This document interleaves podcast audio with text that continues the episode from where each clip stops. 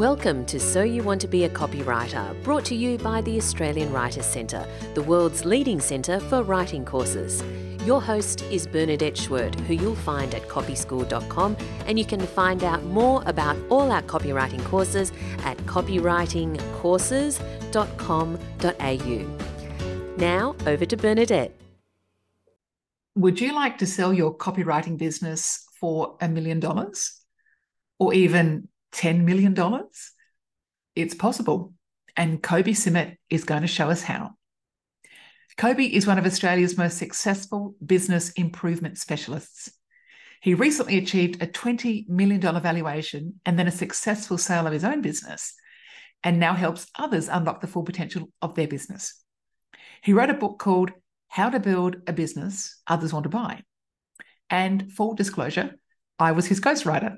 So I got to spend a lot of time hearing how Kobi did it and how others can too. I think you're going to love what Kobi has to say.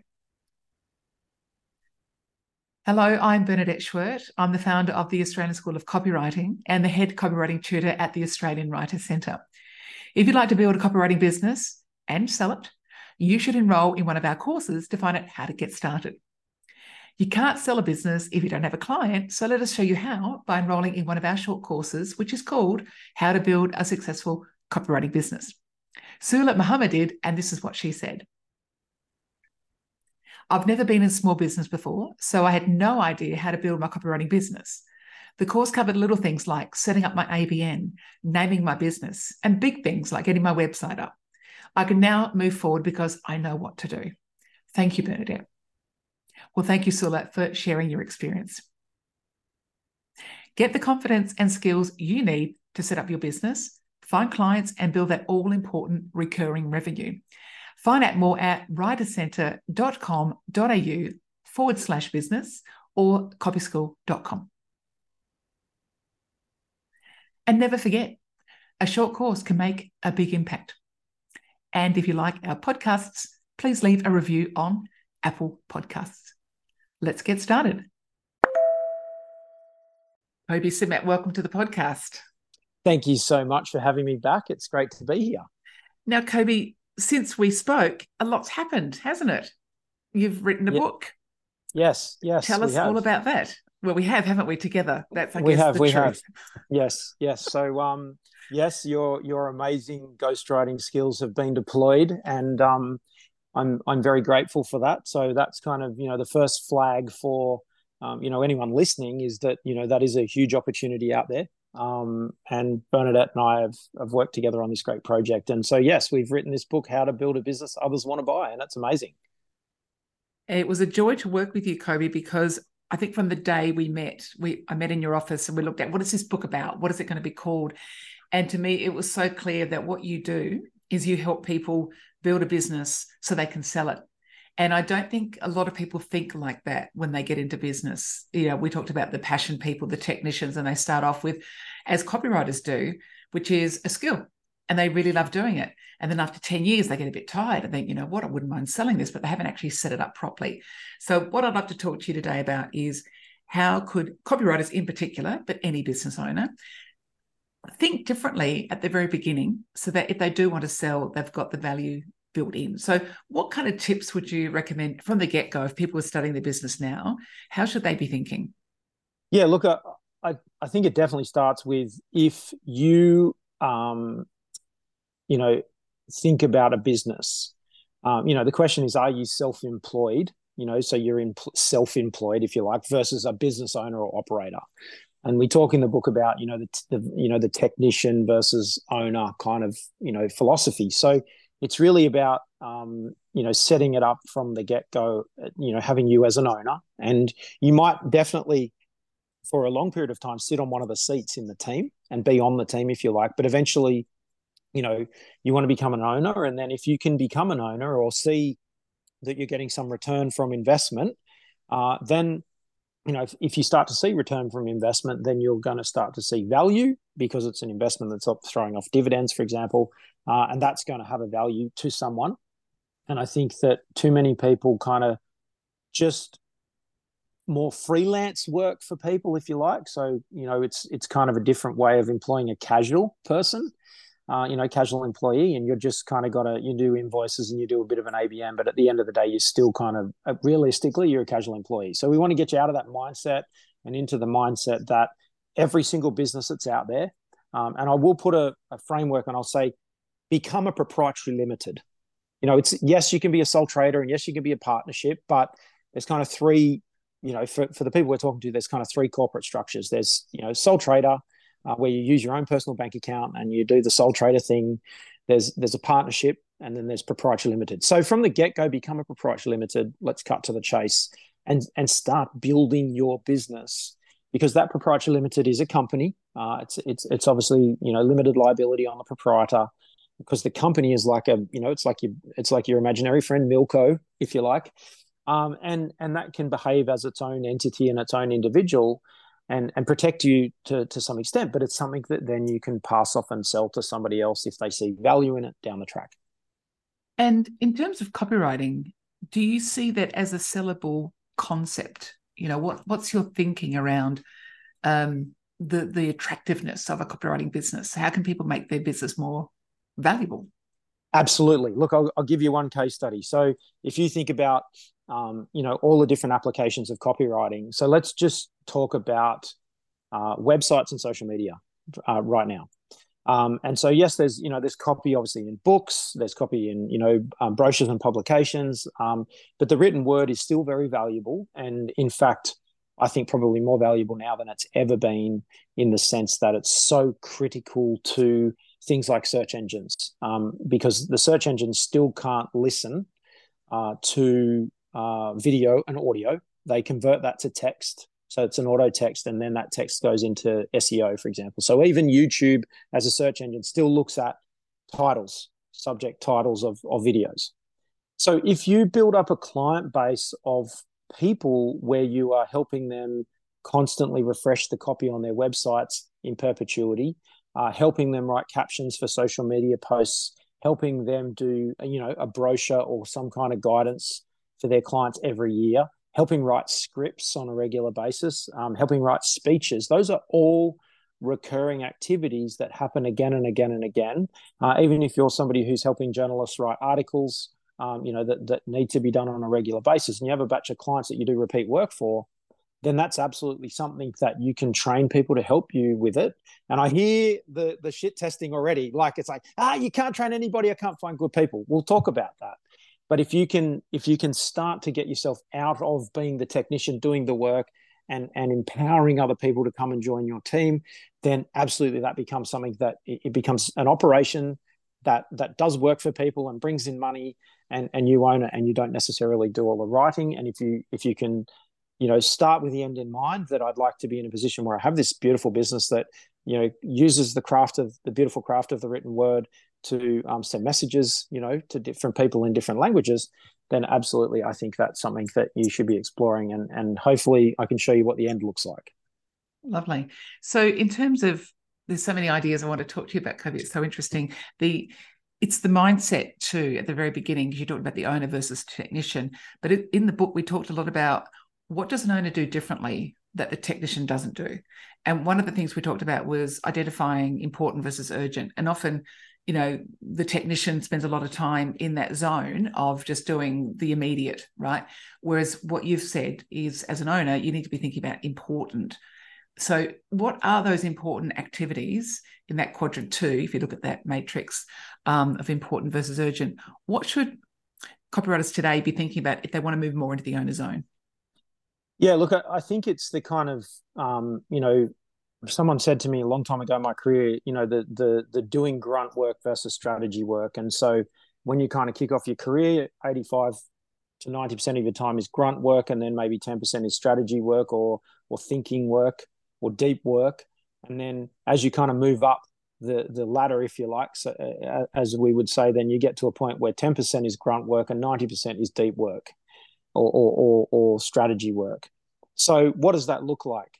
If you're somebody who's you know by yourself you're you're a one person show at this point in time i would be saying there's seven days in the week um, and you, you're self-employed anyway so you do work seven days a week despite what you think you might otherwise do your brain's always switched on so i would get myself a notebook Um, I call it the Book of 50. I would have a separate page for each of the next seven titles. I would have I would open up the book and I would have page one would be marketing, which is gener- how where am I going to go and find people that I seek to serve. Um, so it would be page one would be marketing, page two would be sales, page three would be operations in terms of process of how the process that we repeat to do the work that we do. Um, so that's three uh, marketing, sales, operations. Page four would be finance. That's all your bookkeeping kind of stuff. You know, getting the API talking to Xero so that you get your bank feeds. So it's easy to do your bank reconciliation and your BAS um, and do your invoicing. And you know when you've been paid because Xero tells you because um, it looks at your bank account all the time. Uh, then I would be looking at kind of a recruitment onboarding kind of strategy. And then you got, you know, you got a couple spare there for other something else that might be unique about your business. And so, um, you know, it might be, you know, you might be a product based business or you might be a kind of a service based business and you might need to do something else that's special. But for everybody else, it's spending a day a week building the things that are important, like updating your website, doing your social media posts, and it's an hour. So if it's Monday and it's marketing, doing an hour of the important things that keep your pipeline flowing on marketing on a Monday. And then on Tuesday is sales. And so writing yourself a kind of to-do list of the things you need to do for sales. Oh, I need to do update my my quote template, or I need to kind of read a book on sales, or I need to learn how to be better at closing deals or quoting deals or or you know learning to script better or something like that so that you can be more efficient when you get to the doing selling kind of stuff you know and then we talk about operations like what processes could i improve what could i build that makes me more efficient um, you know and then the finance thing what do i need to do you know i need to get my Xero set up properly and i need to kind of relabel the categories of the lines of my profit and loss statement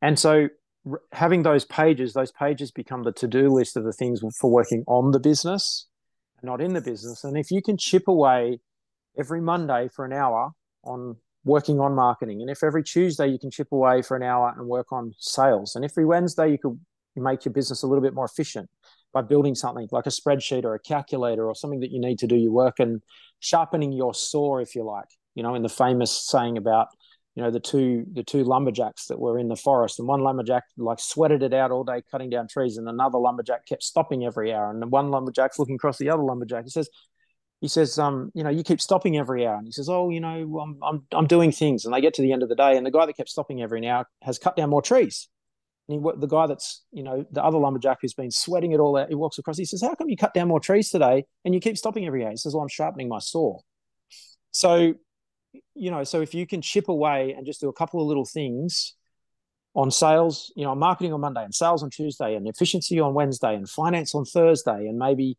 HR and onboarding on Friday, then you've worked on your business for one hour every day.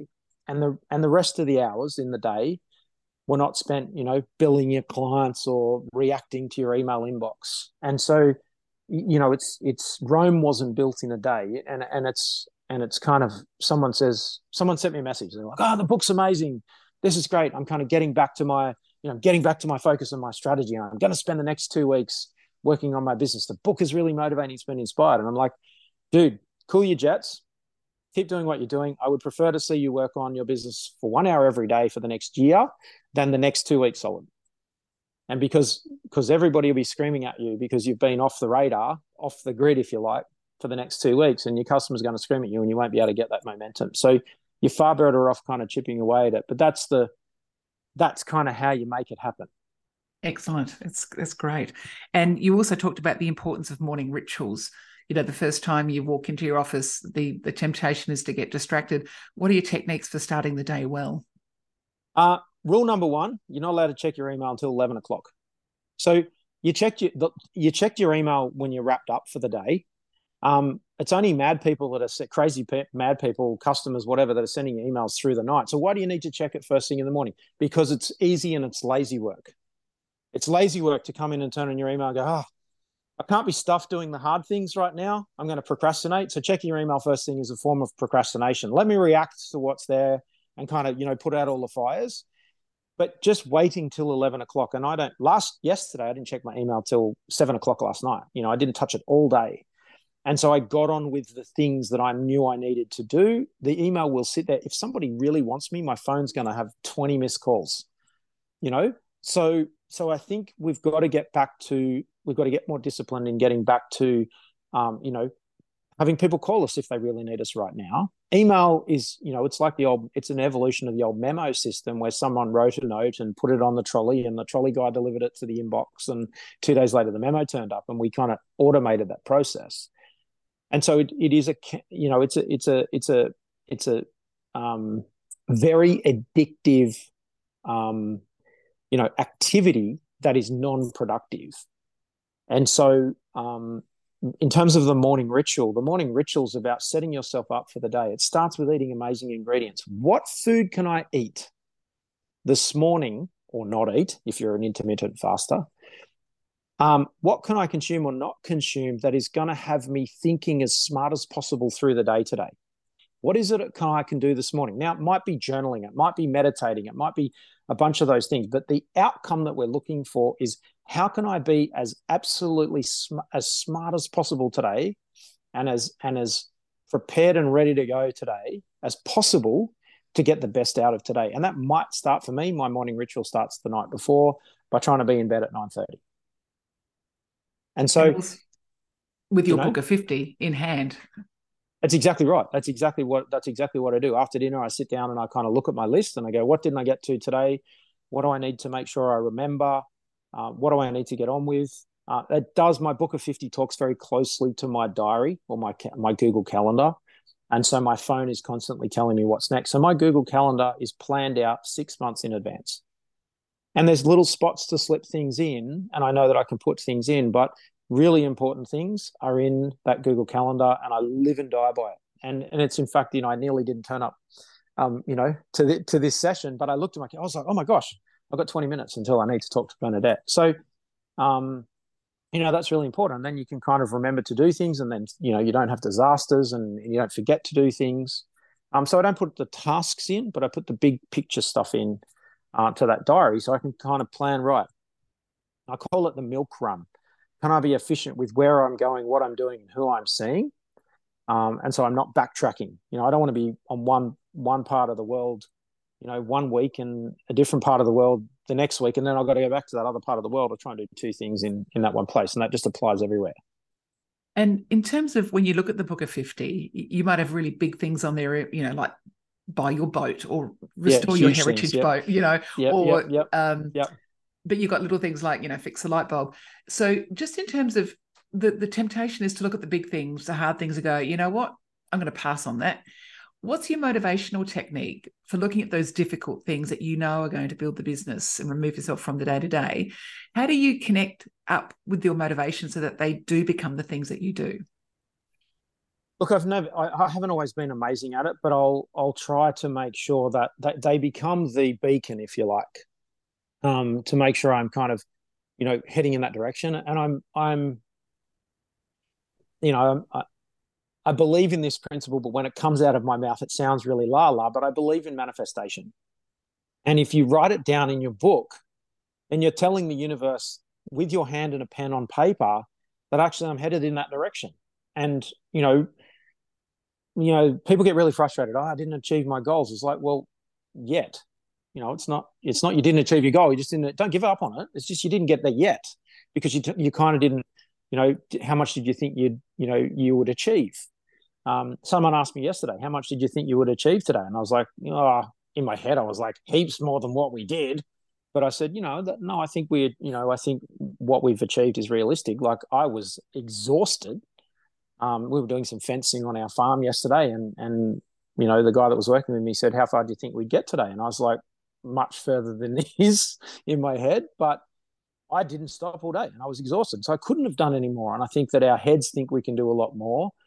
But if you write those things down, and and for anyone following along the conversation right now, the book of 50 is a to do list. It just happens to be in an exercise book and it's got lots of things in it. It's not just kind of a legal notepad.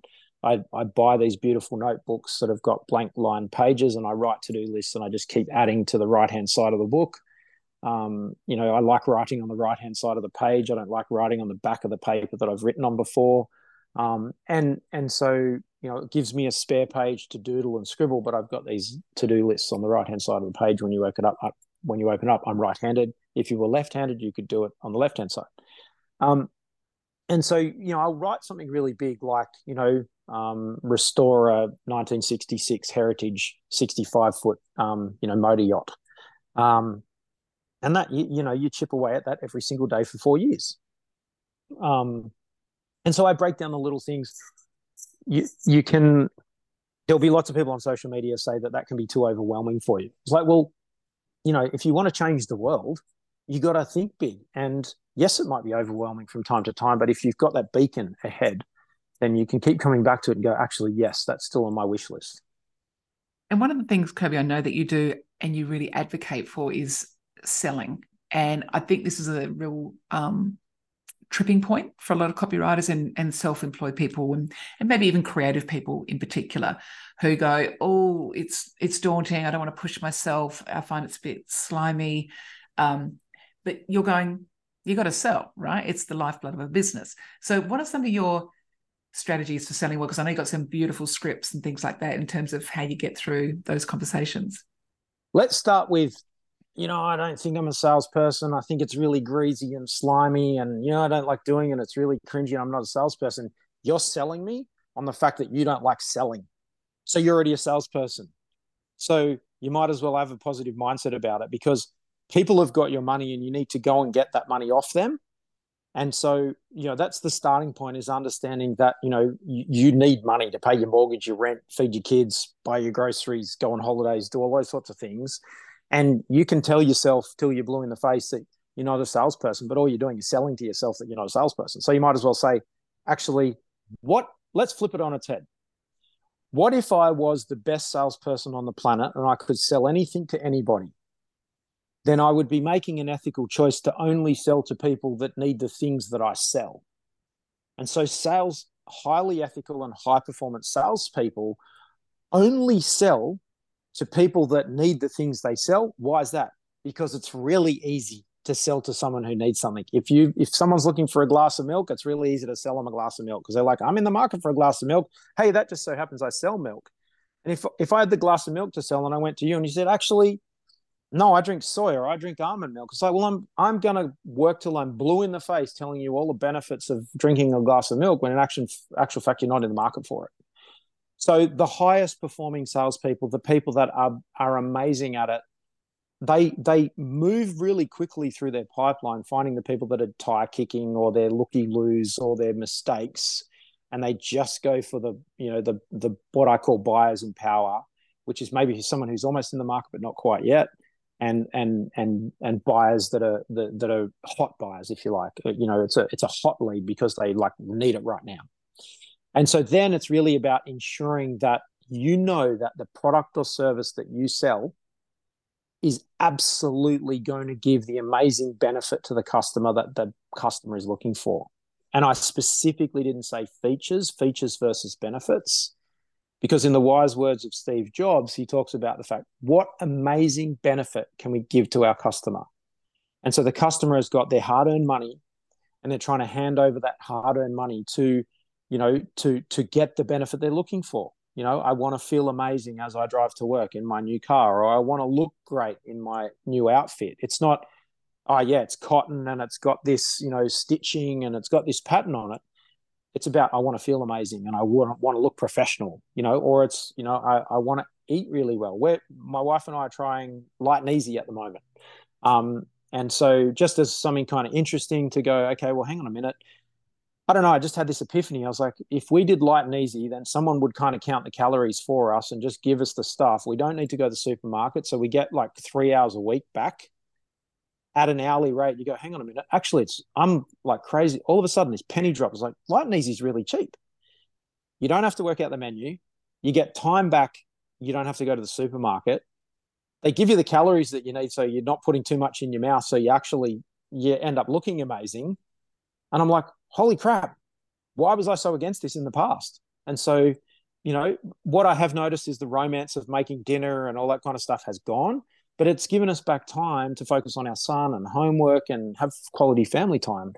So, you know, that's an amazing benefit. Amazing benefit. I'm going to give you back time. I'm going to, you know, help you feel and look amazing because you're not going to put too many calories in your mouth. and um, and you don't need to make decisions about you know finding all the ingredients. You just pick what you want out of this great food that we're going to send you. I think that often flags into the copywriting conversation because people think, oh, you know, what do you do? Well, I write email campaigns or I write blogs. That's not really what the clients are looking for. That is a means to an end. It's like, well, That's an right. email campaign gets you to more leads, which gets mm-hmm. you more customers, so you can pick and choose who you work with and work less. So I think from a copywriting perspective, what I try and say to my students is don't focus on the the elements of what you make because they are actually not that relevant uh, to that to that person. It's it's it's about the bigger picture. So when you think about the Facebook ad that you write, and that leads to a landing page, and that leads to an ebook, and that leads to you know the website, yes. and that leads to the blog. So you know when you think about the entire journey of a customer, all those items need to be written. But all you're saying is, well, I can you know get get you a lead or i can get you more customers so it's kind of what's what are we doing how are we helping you know rather than focusing on the things that we um we write yeah and the beautiful words of simon sinek people don't buy what you do they buy why you do it. And so if you're talking to customers and and i kind of i'll give uh, everyone a, kind of mechanical approach to sales in a second but if you start with why which is when you're when you're going to sell here comes some script. So press pause and record you know press pause record uh, re, you know rewind play as much as you want on this next little thing i've got which is if you start with why. So if you open up every conversation sales conversation you know networking conversation with i'm really passionate about using crafted beautiful messages and words to help people understand something you know, and and maybe that's the email campaign or the Facebook ad or whatever that might be. And I have a lot of fun with different platforms, you know, placing those messages uh, in a place that people can easily consume them and access them. And you know, sometimes that's on Facebook and sometimes that's on email campaigns. And and we help organizations to become more financially healthy by writing beautiful copy. And then what do we do? Well, we set up email campaigns and we build landing pages and we, you know, craft long form web pages. And, and that's what we do and we explore that and we A B test that to work out what works and brings the best quality customers possible into the organization so that it's easy for the organization to service those customers. And so that's the kind of why, how, and what, if you like, of the process. So then every sale has an open and a close every sale we start with massive information gathering understanding and as uh, asking hundreds and hundreds of questions of your client or your customer or your prospect as to what it is that they want what are some of the issues they've got what are the things they're looking for so that you can be absolutely confident that when you present and always present after you've done your massive information gathering you can present your product or service because you're absolutely confident that it meets the needs and their benefit that they're looking for. And so the sale is open, which is this person, yeah, there's some potential there. I'm pretty confident I can help them. Massive information gathering is step two. Then, only when you've done your massive information gathering do you go to presenting. Don't never, never turn up to a sales meeting with a customer and the customer says, Tell us about yourself. You say, Well, look, in order for me to tell me tell you about myself i want to make sure i'm telling you the right things in the right order. I need to ask you a bunch of questions. And so your sales meeting if you like starts with this massive information gathering asking as many questions as you possible. Uh, you know why how what when where and then we go to presentation. When we're presenting, we're saying, So I understand that you need this, and I understand that this is a problem, and I understand that you tried this, and I understand that you did this, and I understand that you want this, and I understand that you're looking for this. And I understand this is the time frame, and I understand this is, and because you've asked all those questions, then you can say, and I believe that we can do this, this, this, this, and this for you and meet those needs. And then closing, if there's any objections from the customer, you're really just saying, have you got enough information to make a decision? And and then they're going to come up with what's called objections. And then you can if there are objections then that is a signal to kind of go back to massive information gathering because they haven't you haven't heard exactly what they're looking for or you've proposed things that maybe they didn't talk about so you need to do more massive information gathering and then handle those objections and then get it closed. Now you think that's a lot of time. That's exactly right. It's a lot of time. That's why it's unethical to sell to somebody right at the very beginning, you say, look, you know, with your first few questions, you go, look, I don't think I can help you. Instead of plowing through and, you know, selling them a ski jacket when they're going to Hawaii for summer. But you've just been to Hawaii, I know. Absolutely, yes. yep. So let's let's drill down a bit because I know you're really really good at this. And what let's say some of the objections are money. Okay, people say I don't have the budget. What do you say? Because I know you're really good at this. Yeah, look, if someone says, "Look, I don't have the budget for that," you say, "Okay, well, let's talk about, you know, is it a question of affordability or you don't see the value?" And they say, I, I simply can't afford it. You say, okay, well, let's, you know, have you got any ability to help them with a dif- different financial structure? So you say, look, you know, we can do this massive project for all of this money, or could we spread it out? They say, well, I need all of the leads right now. You say, well, you're going to need to spend the money. So, but you know, it comes down to like, you know, they, they still, you know, the, do they have the need? Because people will always find the money. Like you will always find the money to go to the chemist and buy Panadol when you've got a headache you know, if your car's broken down on the side of the road, you will always find the money to get the car fixed or the tires. So it does come down to you know needs and wants. Um, and you know, I would say if someone says I don't have the budget for that, you say, well, why'd you call me? You know, because I'm here to sell to you. You asked me to come out here. You're here to buy from me. Why am I here? Like, you know, what for? And you can you can be that blunt. Like if somebody's giving you that I don't, I don't have the budget for that, then you know maybe you're repositioning your product or service. Maybe you kind of overcooked it uh, in terms of like proposing too much. Um, but but it, it don't see that as a signal to erode your profit margin. It's not that they're looking for a discount. Uh, you say, okay, well, what would you like me to take out of my service? What is it about my what parts of my service did I include that we could possibly take out so that you know the, the bill could be a little bit less? So this is all objections handling. Um, and I'm kind of just brainstorming right now, you know, some of the things I've been through, you know, to, to handle those things. But if they say, you know, I just don't have the budget for that, you know, they, they're asking for more leads and you're saying, well, we can do some Facebook ads and an email campaign and bring, build some long form landing pages and that feeds into your website. And they're like, I don't have the budget for that. Say, okay, well, um, is that a question of affordability or you don't see the value? Because this is what I can guarantee it will deliver and and you want to be able to say this is what I guarantee it can deliver because you asked them all of those questions in the beginning. You're absolutely ironclad confident, given the outcome they're looking for. If you're not, because you're learning or you're getting started, then scale it back and say, okay, well, how about instead of you know five thousand dollars a month, we get we come back to five hundred bucks a month. Ask yourself the question: Can I, you know, can I service and deliver what they're looking, some of what they're looking for, not all of it, uh, at that point, whilst maintaining your margins?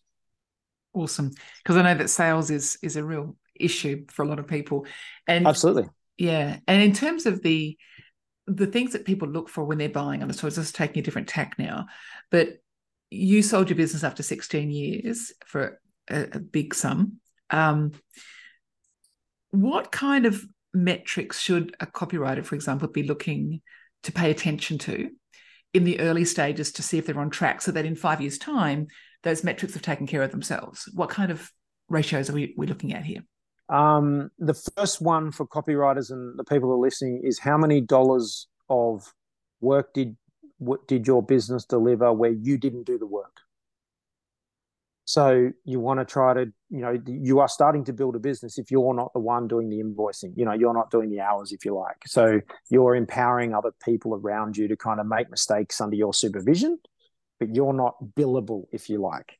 And the massive turning point for me was in 2008 when uh, my wife said, Hey, I'm going to South America. And for three months, um, you know, come, don't come, I don't care. I'm like, hang on a minute, I'm coming, you know. And so I had to automate as much of my business, or delegate is the right word, delegate as much of my business as possible.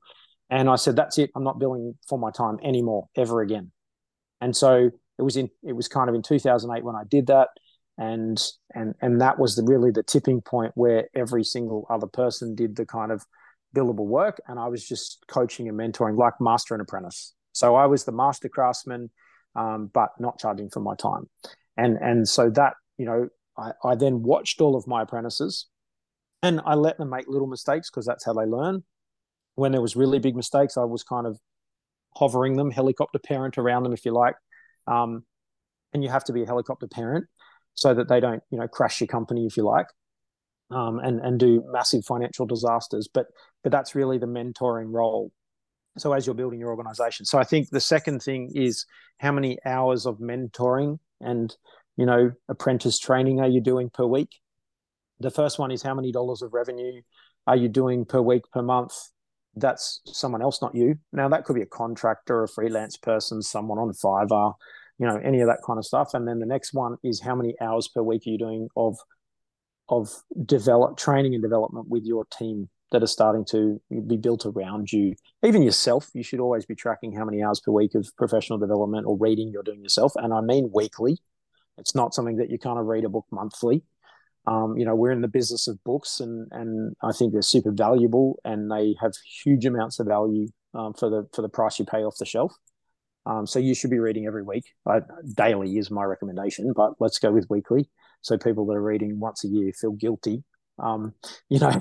Um, and so then you're starting to look at, um, you know, uh, dollars per month of per customer, uh, and that assumes that you've got uh, customers that you're giving monthly service to, uh, monthly or bi-monthly or quarterly service to, and so or you know annually if you like, but you really want to have customers where you're you're you know providing goods and services to them on a on a at minimum quarterly to six monthly basis, but ideally less than quarterly, and that is called recurring revenue. Um, and then you ideally want to try and get that locked up into some kind of contract that might be 24 months if you like um, those are kind of the early metrics uh, that we're looking at. Um, and then you can start looking at the profitability of that. So, somebody who's looking down the track to buy a business, what are they looking for? They're looking for future profit. So, they've got a chunk of cash and they want to put it somewhere better than in a bank. And so, but they don't, they're not looking for a job. They've got a chunk of cash. They're not like they can go and get a job and keep earning more cash. They're looking to put their cash somewhere and have that you know invest in that thing and maybe they've got other management structures and operators that can come in and kind of you know help the business along a bit in your absence um, but that's ultimately what buyers are looking for future profit and let's talk about multiples because i know that's you know, obviously it's a critical part, but a lot of people aren't aware that different kinds of businesses, different categories, all have different multiples. So you've got, you know, food and beverage, you've got IT, you've got agriculture, you've got professional services, all are pegged at different multiples.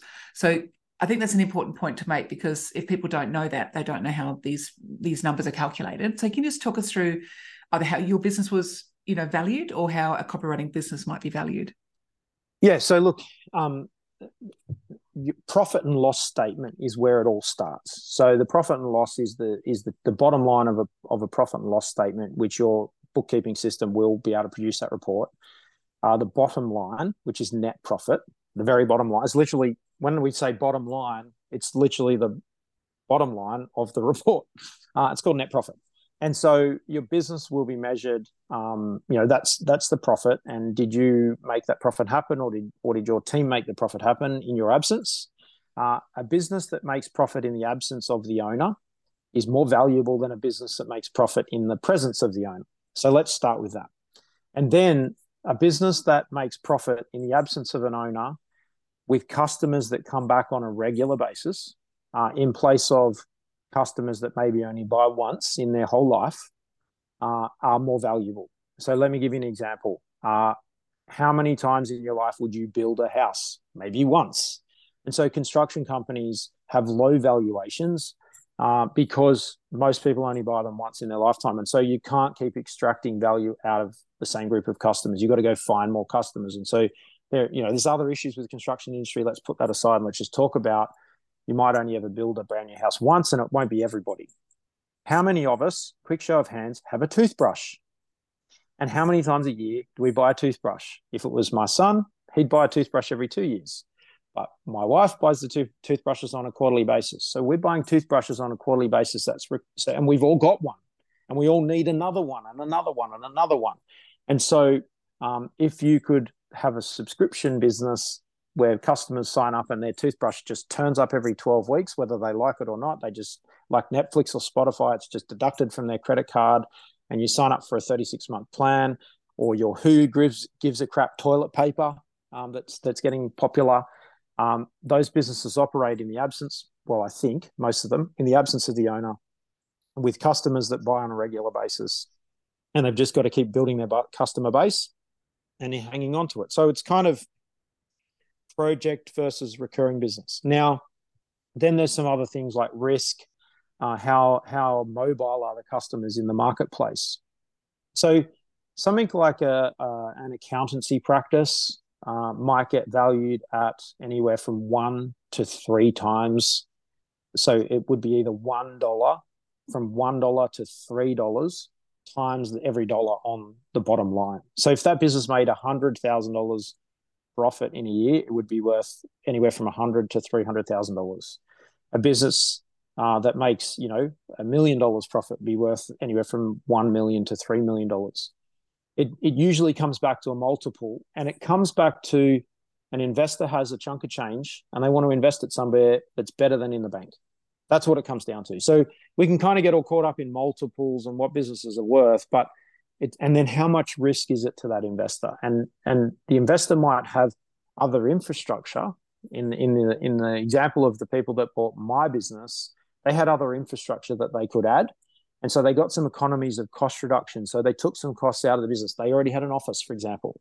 So they deleted our rent from our office from the equation and our people just integrated into their existing office. In fact, everyone was working from home.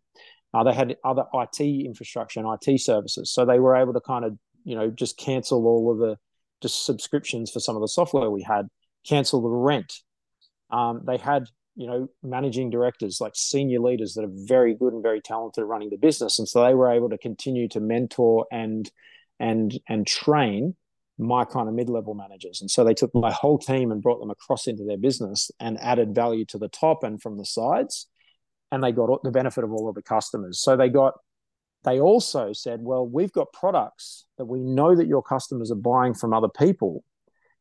We would like your customers to buy those products from us. And so they've got the cross sell and so that adds if you if if the person that you would sell your business to gets value out of your customer base that'll add another multiple. So you might go from, you know, from three, a multiple of th- three dollars for every dollar of profit to four or five or six.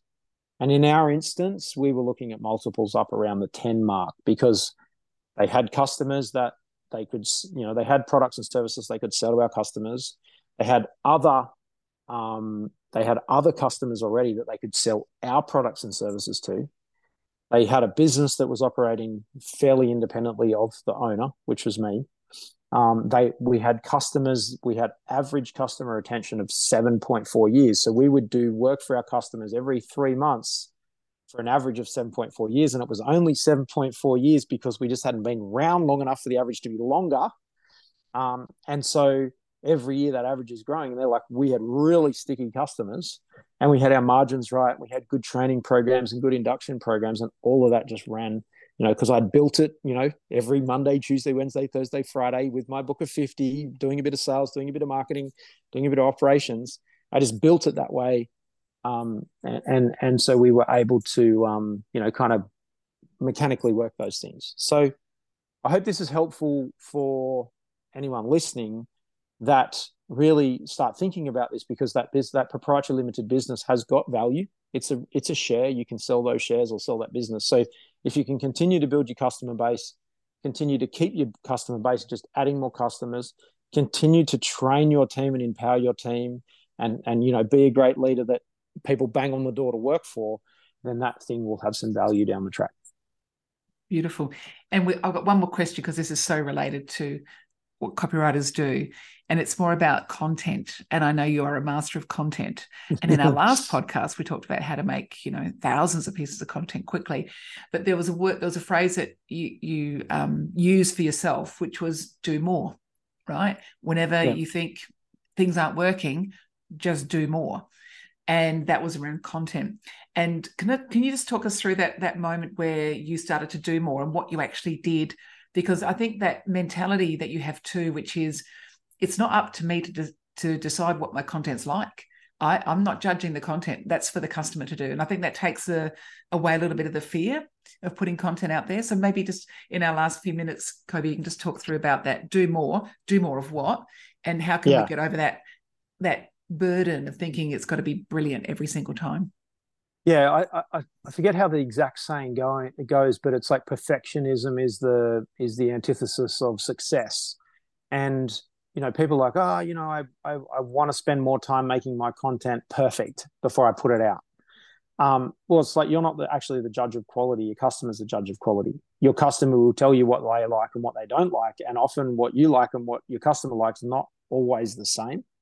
Um, and in fact, um, that's the the demise of most businesses is when the business owner is saying, you know, this is this is what it is, and the customer saying, no, I want that. And even I fall into that trap. You know, we wanted to do, I wanted to do some crazy stuff with the business, and the customer's like, yeah, we don't value that. You know, and I, was saying, is it a question of affordability or you don't see the value? Like, we don't see the value. We're not paying for that.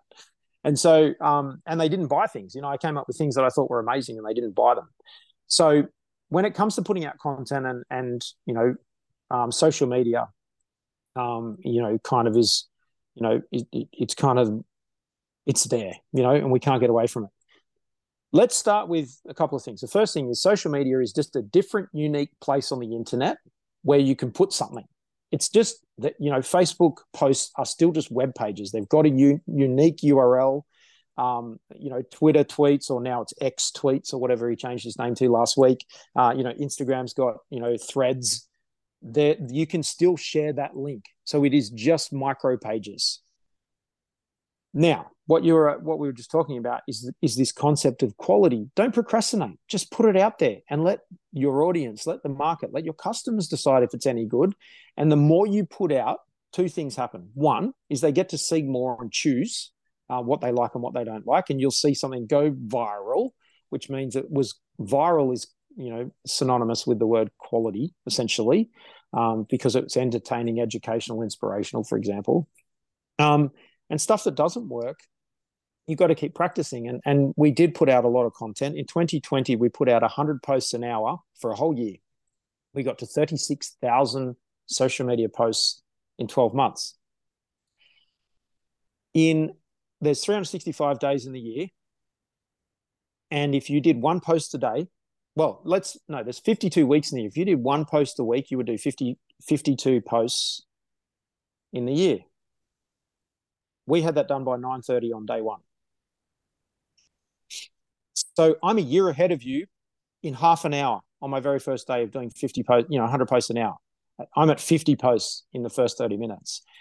And so what happened to me by the time it was 10 o'clock was I was two years ahead of you. And by the end of the day, you know, I was however many years ahead of you. And what am I saying? I was practicing. And we were practicing, we were putting out lots and we were getting more efficient. And we worked out a way to produce lots of content in a great way and, a, and an easy way and a simple way. And then we were able to A B test and see what's working and what wasn't working. And we could see the nuances of the algorithm. And so you're going to try, you know, putting out one post a week for like six weeks, and you're going to realize they're not working. And then you're not going to realize that actually the algorithm's penalizing you, for example. You can't see any of that. You're just like, no one sees it, no one likes it. It's like, well, actually, you know, um, LinkedIn is the best example that I can give right now. We we were putting out posts on LinkedIn, and we we were thinking, you know, we were creating these great PDFs, and we were posting them on LinkedIn, and we were like getting two likes and three views. And then I was I would just write something on LinkedIn, you know, just text with my thumbs on my iPhone, and it was a thirteen hundred character text post, and we'll get six thousand views. And then we figured that actually people didn't have the data to download the LinkedIn post while they're catching the bus to work because they didn't want to use their mobile data. LinkedIn said, everybody do video. No one watched videos on LinkedIn because they were all looking at LinkedIn while they went on the bus or the train to work. And they're like, I don't want to consume that rubbish content. I'm going to watch the fun stuff on Facebook or Instagram while I'm traveling. And then I'll do LinkedIn stuff while I'm on Wi Fi. And then they don't have time to watch the videos or it's on silent. And so they need to read subtitles there's all that kind of stuff. And then then LinkedIn came out with polls, and the polls exploded because LinkedIn wanted everyone to use a new feature. And so, so from a social media perspective, you know, what are my top tips? One, the audience is the best judge of quality, so just do lots. Two, use the newest feature. If you're going to do anything on social media and you're not going to do very much, but you're going to do a little bit, just do whatever the new feature is. Like for example, Instagram Reels or or TikTok just little short TikTok videos. You don't need to do dancing and crazy stuff like that. Just talk about whatever you talk about uh, and do it on the platform that's the newest, that's got the most organic reach. So just pick the kind of new feature if you like. Threads. Uh, Mark Zuckerberg's putting a lot of money behind Threads, which is the spin off of Instagram. Uh, jump on that platform. You know, I picked up um, something like 10,000 followers in three days on Threads. You know, um, so, uh, uh, and I think you know, the final point is do more. you can never do too much. And if you're going to be a great business that's super successful, well, how much content does a great business that's super successful do? Lots. So you got to do lots. That's a great way to finish, Kobi. Thank you so much for your time and good luck with the book. It was an absolute joy to work with you on it. Thank you so much. And it is amazing. Um, please listen to Bernadette. She's incredible. Consume all of her content, do all of her courses. They're absolutely incredible. Don't you just love Kobi's positivity and mindset? Anything is possible, nothing's a problem. He started from scratch and is now living the dream. Maybe you can too. If you'd like to learn how to write more content more quickly and build those retainers, check out our email marketing and copywriting course. You'll learn how to write email sequences, build a digital marketing campaign, write confidently for e commerce, professional services, B2B, B2C, and much more. You can find out more at writerscentre.com.au forward slash email or copyschool.com.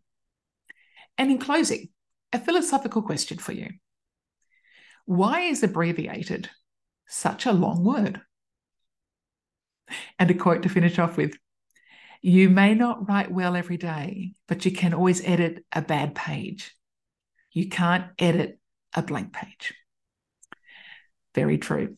Well, that's it from me. All the best and bye bye. This podcast was brought to you by the Australian Writers Centre.